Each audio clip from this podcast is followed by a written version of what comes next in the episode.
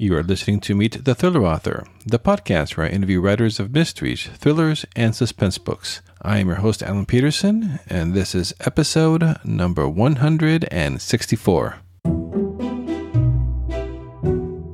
In this episode of the podcast, we'll be meeting John Gaspard, who is the author of the Eli Marks mystery series, as well as four other standalone novels, and the Como Lake Players mystery series, which he writes under the pen name of Bobbie Raymond. John lives in uh, my former home state of Minnesota, so it's a lot of fun to talk to him about that and a whole lot more, so stay tuned for that interview uh, coming up here in just a moment. Before we get to the interview, though, a quick word about Masterclass. Masterclass is offering online classes created for students of all skill levels with instructors that are the best in the world. I'm particularly a fan of the 18 courses on writing, uh, which includes uh, how to write best selling thrillers, crime fiction, and mysteries from uh, James Patterson, Dan Brown, David Baldacci, and Walter Mosley. Uh, but they also have courses from other writers, uh, legendary writers like uh, David Mamet, Malcolm Gladwell, Margaret Atwood, R.L. Stine, Neil Gaiman, Salman Rushdie, Shonda Rhimes, and others. Uh, it's just an amazing lineup. Uh, you can check that out at thrillingreads.com forward slash on writing to check out the uh, masterclass courses uh, specific on writing, but you can see all the other ones uh, that they're offering there as well. And if you sign up via that link, you'll not only get access to all those amazing instructors and their courses, but you'll also be supporting this podcast. I appreciate that. So go check that out at thrillingreads.com forward slash on writing. All right, here is my interview with uh, John Gaspard. Uh, welcome to the podcast, John. Thanks, Alan. It's really fun to be here. Can you tell us a little bit about your background? Uh, before you started f- publishing these books, before you started writing, what, what, what was your background? Sure. Uh, I was making, uh, as a hobby, I was making low budget independent feature films since about the age of 15. I've made about half dozen of them in all kinds of formats from the old Super 8 sound through 16 millimeter through uh, digital beta and now the the new uh, digital format. Uh, but during the day, I made my living for 30 years as a creative director at a production company in Minneapolis that produced uh, videos and meetings and events for Fortune 500 companies. Oh, okay. So you've always been like in the creative field. Yes, I've been lucky enough to always have something creative to do. I was checking out your website. You have several uh, series going on and different pen names. How long have you been writing and, and publishing your books? Um, I think Eli is about 10 years old now, maybe. Um, the first book I did was called The Ripperologists, which is a standalone. And I spent a couple years trying to get an agent for that. And then she spent a couple years trying to sell it. And while she was doing that, uh, I was working on Eli Marks. I wanted to do a series. The agent couldn't sell the book. Uh, I did sell it to two different publishing companies, both of whom went under. And that's when I decided that, at least for the Ripperologists, I was going to self publish. But I did find a publisher almost immediately for the Eli Marks series for the first book, uh, The Ambitious Card, and stayed with them for four books and uh, and kind of a casual non-contract relationship where I brought in a book whenever I was done. Uh, so I didn't have to work on deadline or anything. And then uh, the last three books I've published uh, on my own. I got all the rights back, and so I hope I own the entire series now. Yeah, that's correct. Can you tell us a little, little bit about that? So there's a lot of magic. He's a magician, right? Eli Marks is a magician investigating uh, mysteries. Yes, he's a magician here in the Twin Cities of Minneapolis, St. Paul. He's in his 30s. He uh, has been raised by his uncle Harry because his parents died when he was a young teen. His uncle Harry is a master magician who uh, has performed uh, all over the world uh, and is is uh, very good in all forms of magic, meaning close up magic, stage magic, large illusions, kid shows. Harry has done it all, uh, and he's in his 80s, and he and Eli run a magic shop in Minneapolis. Eli is not nowhere near the magician that his uncle is, um, but he does have that way of thinking that a lot of magicians do, which is um, looking at things a little bit differently, trying to figure out how things are done. And he does, as happens in all these books, uh, keep stumbling into murders. Either something that happens nearby him, something he witnesses, or someone he knows gets in a bit of trouble. And Eli uses uh, his skills, not necessarily magic, but just that that way of thinking, to figure out who the killer is and save the day. And so now, what was the interest in uh, in making him a magician? Were you a magician yourself? Or? I do not. Um, when I was thinking about writing the series, I wanted to do something that involved an ongoing profession. I'm a big fan of Lawrence Block's writing, particularly his Bernie the Burglar series. So I wanted a profession that was sort of open ended and allowed you to go to a lot of different places. And I as it turned out, I had a, a, a, large number of people in my life who were magicians just by chance.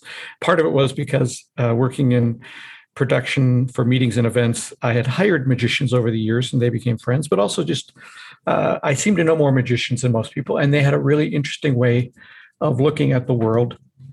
And also their tricks were they all had great names for the tricks, which I thought would work out as really good titles, like the ambitious card or the bullet catch or the miser's dream, the zombie ball. Those all sounded like great mystery titles.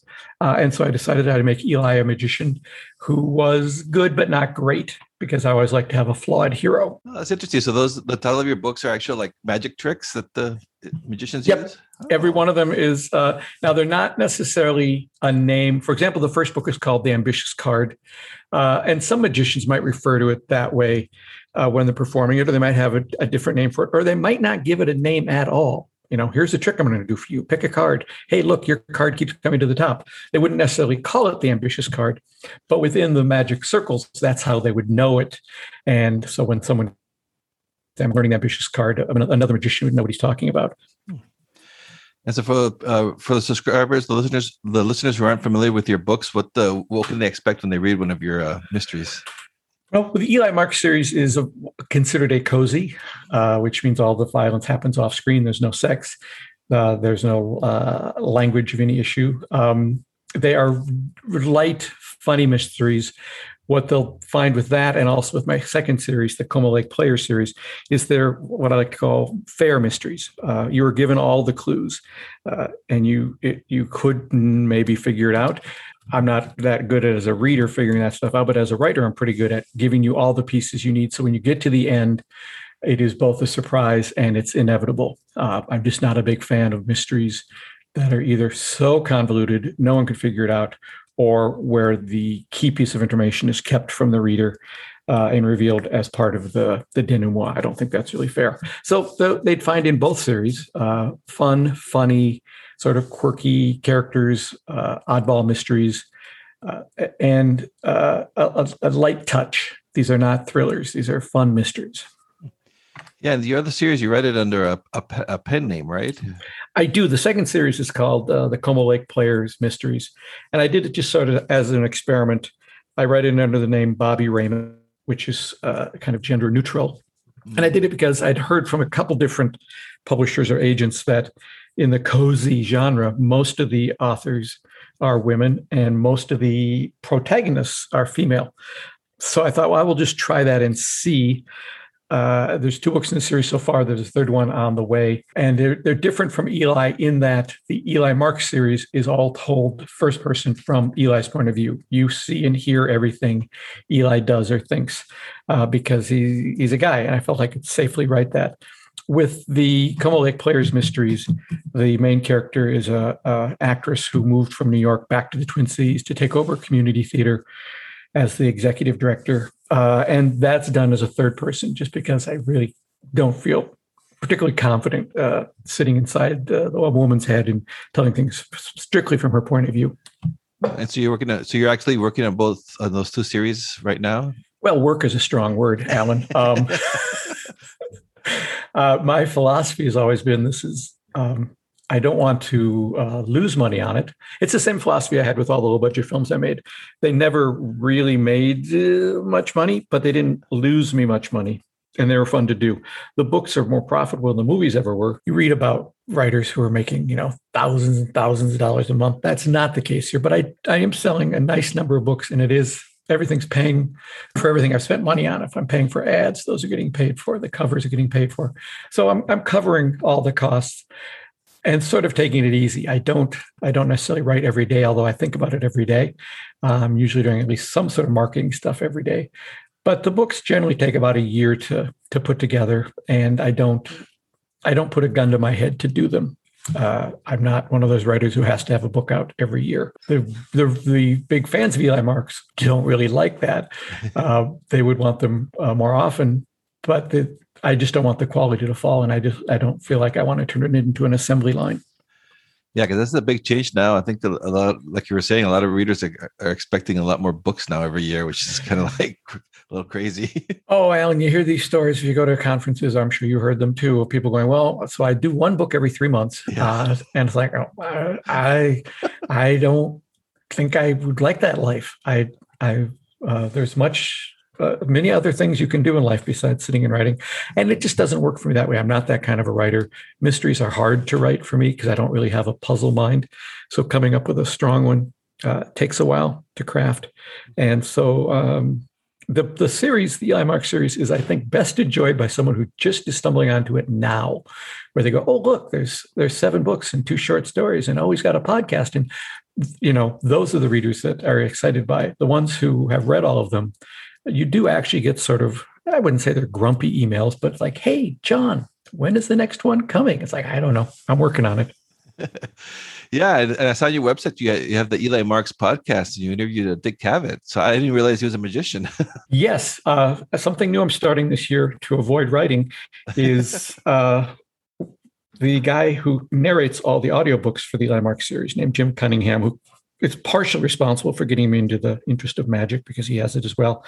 Um, he uh, and I do a twice month podcast called Behind the Page, the Eli Marks podcast.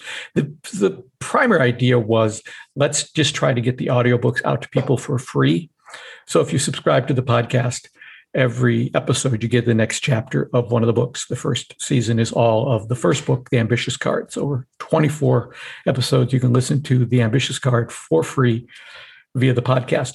But to kind of give it a little what we call the DVD extras, each episode also has an interview with someone who can help uh, bring to life or give more detail to something that happens in that chapter. For example, there's uh, uh, there's a, a, slight mention of a magician named Max Malini, who was a very famous magician from the 1920s in one of the chapters, and we got a magician named Steve Cohen who does a magic show in New York. Uh, used to be at the Waldorf. It moved to a different hotel, but who's an expert on Max Malini. So he comes on for 10 or 15 minutes and we chat about that. And then you hear the chapter. In the case of Dick Cavett, um, because Uncle Harry is in his 80s in the book, uh, and he has a lot of cronies who are similar in that they are aging magicians or ventriloquists or other variety performers. Um, I wanted to talk to someone who'd actually talk to those people of that age because in the 60s and 70s there were a lot of those guys around and they all ended up kind of on the Dick Cavett show one time or another. A guy named Dai Vernon, very famous in the magic world, guy named Slydini. Uh, so we contacted Dick Cavett because I knew that he'd been a magician as a teenager. And as it turns out, he still does magic. Uh, and we did two episodes of him chatting about not only his experiences uh, in magic. For example, one of the first professional magicians he ever saw in Nebraska was a guy named Johnny Carson, yeah. who was also a magician when he started out. But then Cavett also talked about all the magicians he's had on his uh, on his talk show over the years, like Penn and Teller, uh, Orson Welles, Ricky Jay, things like that. It was just fascinating. He just he knows a lot about magic. Wow, yeah, that's a that was a big get too to get the the Cavett on your podcast. Well, it, you know, it was and it wasn't. It was in that I had to, you know, go through a publicist and there's, mm-hmm. you know, lots and lots of back and forth. But I knew two things. I knew that he was wild about magic and I knew that he didn't get to talk about it that much because nobody ever asks him about that. They all say, Hey, Dick Cavett, what was it like talking to Katharine Hepburn? Mm-hmm. Or Hey, Dick Cavett, what was it like talking to Groucho Marx when he had all this other knowledge? So I, I was thrilled, but not really surprised that he said yes because I I really thought he'd be interested in doing it, and he was. And so I have to ask now with your the your other series, the Lake Como series, the uh, is that the Lake Como in St. Paul, there, Minnesota? It is. It is. Uh, the uh, Eli Marks takes place in Minneapolis, and the Como Lake Players Theater is a is a pretend theater, pretend community theater, uh, right near the shores of uh, Como Lake or Lake Como. There's a lot of fighting back and forth as to which comes first over in St. Paul. And so it has a, a, just as Minneapolis has a different feel to it from St. Paul, the books have a, have a, have a different different feel as well. Yeah, they got my attention because my wife grew up in the, the Lake Como area there in St. Paul, and my in-laws still live there, and my sister-in-law. So that's kind of. So you you visited? Oh yeah, I walk every time we go visit. We walk, we go walk around. They walk around Lake Como every day. yes, that's a perfect walking lake. It's just the right distance. Yeah, yeah, and it's nice and flat compared to out here in San Francisco. yes, yeah, you don't need to deal with hills. yeah, that's nice. Uh, so, what's the latest book in, in your in the Eli Marks? Is that the which is? Can you tell us a little bit about that one? Sure. The uh, most recent one is book number seven, called The Magic Square, and it takes place at a magic convention uh, uh in which Eli has gone with his uncle Harry to uh, sell some books that Harry has written and uh, one of their friends is uh, accused of murder, and it looks pretty bad.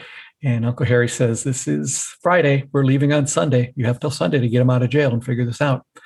And so uh, it it's like the other books. It's a fair mystery. It uh, all the clues are there. Uh, I've gotten a lot of responses from magicians because there is a certain percentage of the audience for these books who are magicians. Um, but most most of their audience are just mystery readers. But the magicians who like mysteries really seem to like these books, and they've really enjoyed visiting a magic convention because they've not been able to do that for the last year and a half. And so, in the book, the, the magic convention really comes to life for them. And what's your writing process like? Do you outline your books before you write them, or do you just kind of write by the seat of your pants? I, I have to outline them mm-hmm. because, uh, like I said, I'm, I'm not great at putting together puzzles, and I need to know uh, all the pieces and where they're going to go. Uh, it's gotten a little faster over the years, but not a lot faster. And I've I've sort of figured out that I need to know have a, have a pretty good handle on the first two thirds of the book uh, and then the ending. But the last third, I sort of leave kind of loosey goosey, just because things come up, things change. You want to try something different, so I do leave that open. But I always know. Uh, who the killer is, why the murder happened, and the key clues that are going to um, fall into place for Eli to figure it out. And I should say, Eli doesn't always figure it out. There's several times where he has a pretty solid idea of who the killer is, and he is proven wrong, much to his detriment at the end when uh, he puts himself in a dangerous position, thinking he that the, the correct killer has been uh, apprehended. Oh, I, li- I like that twist because yeah, usually when you read a cozy mystery, they, they they already have it. The protagonist always has it all wrapped up perfectly. He's not that smart. He's just not that smart. Yeah, that's a that's a cool uh, character. A little difference. Uh, well, you know, I, I was talking to a couple of magicians in London. Uh, they're called Morgan and West, and they're former teachers who became a, a magic duo. Uh, one taught Latin and one taught uh, mathematics. Oh. And we were talking about they have things that happen in their magic act that go wrong. And one of them, uh, Mr. West, said, you know, that's what audiences find interesting. He said that's why, although Sherlock Holmes is a fascinating character. People don't find him all that interesting. It's more Watson that they latch onto emotionally because he said no one likes someone who gets everything right all the time. It's just you don't like that. And in a magic show, they find it particularly uh, dramatic because the people think, "Oh no, no, no, no, it's gone wrong, it's gone wrong," and then they're able to to get out of it. But but I think that's true of of mystery novels as well. That uh, you just don't want someone who who's uh, solving everything without any sort of blood, sweat, or tears. And were you a fan of, uh, of the genre of, of, mysteries as a reader before you started to write them? I was. Like I said, I mentioned uh, Lawrence Block mm. was uh, a very big for me. Past guest of yours, Jeffrey Deaver, writes great mysteries. There's a local, well, she was local. She's moved, Nevada Barr, who writes mysteries. And then, of course, uh, Louise Penny is always a, a, fun read as well. Nevada Barr was based in Minnesota. I didn't know that. She was. She was an actress in Minnesota. Oh. Um, and I remember calling her agent once because we wanted to book her for a video. And her agent said, ah, she's not available now. She's become a forest ranger. Oh, wow. So she was. Boy, that's weird. You don't see that leap all that often from actress to forest ranger. But from that, she uh, she learned everything she needed to know to write her books. Oh. And so, what does a writing day look like for you? I know you say you don't write every day, but when you start, when you're when you're planning to write, uh, what's your process like? Do you like block out time or? No, not not so much. Um, generally, it involves taking a long walk, coming up with ideas as I'm walking, sending myself an email with those ideas, uh, coming home and transcribing the nonsense that came into my email because all the words are wrong, but at least I remember what they're supposed to be. And then if I get 1,000, 1,500 words, a day. That's a good day. And what do you use to write? Do you use like Word or some other software? I use Word, which I love. Well, I wouldn't say love. Um, it's better than it used to be. Word used to be a terrible program, but they've kind of cleaned it up. Uh, and then I do my, uh, since I'm now self publishing, uh, everything gets finished off in Vellum. Oh yeah, I love that. That's a great for, that's a great formatting software. Oh, it is so nice. It is so easy. Yeah. And so, what are you uh, what are you working on now? What's uh, what's next for you and Eli Marks? Well, I'm working on um, some short stories that I think will be a. I think the eighth book might be a short story collection of Eli Mark's short mysteries. I'm working on the third book in the um, Lake Player Series, uh, Rehearsed to Death, and um, finishing up the audiobook for the Magic Square, the Eli Marks mystery. We we, we were kind of uh, stalled in our audiobook production because of COVID, and now we're getting the Magic Square done. I have another series called Greyhound Classics, which is the silliest thing in the world. It's classic books rewritten as if uh, a greyhound were now part of the plot. The first one uh, was The Greyhound of the Baskervilles, which is simply the Hound of the Baskervilles retold from the point of view of Sherlock's Greyhound Septimus. Uh, and that's a, a, a, surprisingly popular book. And then the second book in that series is called A Christmas Carol. And it's a Christmas Carol, but retold from the point of view of Scrooge's dog, uh, Carl. We're going to start recording that as well. So it's we're kind of in an uh, audiobook production right now. And then the podcast, although it only comes out twice a month, uh, takes a surprising amount of time. I'm, uh, you must know, doing your own podcast, uh, these things don't edit themselves, and they they don't schedule themselves, and uh, they don't post themselves. So it's a little more work than I thought it would be. Yeah, yeah, they, yeah. They are a time suck. mm-hmm. And what's the audiobook uh, production process for uh, like for you then? Do you are you really involved with that then? Uh, I am. We're t- you know it was uh, Jim Cunningham, the narrator's idea to do it. Uh, we're uh, he's an actor in town and a voice talent, and he said one day, you know, you can produce audiobooks yourself. Why don't we do that with Eli Marks? And so I set up a little thrown together audio studio, and that's really in quotes. It's just some sound blankets in the basement. And uh, he comes over for a couple hours and he reads the books, and I record them and edit them. It's a pretty streamlined process for us. He knows all the characters now, and we can get a lot done in a couple hours and then it's just a matter of editing and you know doing all the final sound work on them it's just we were ha- hampered by just not being able to get together for the last year so we're moving now things are moving with the whole pandemic and everything, how are you? Uh, I'm kind of curious now with the future books. How are you, are you, are you going to plan to address that? Are you going to alternate universe where COVID didn't exist?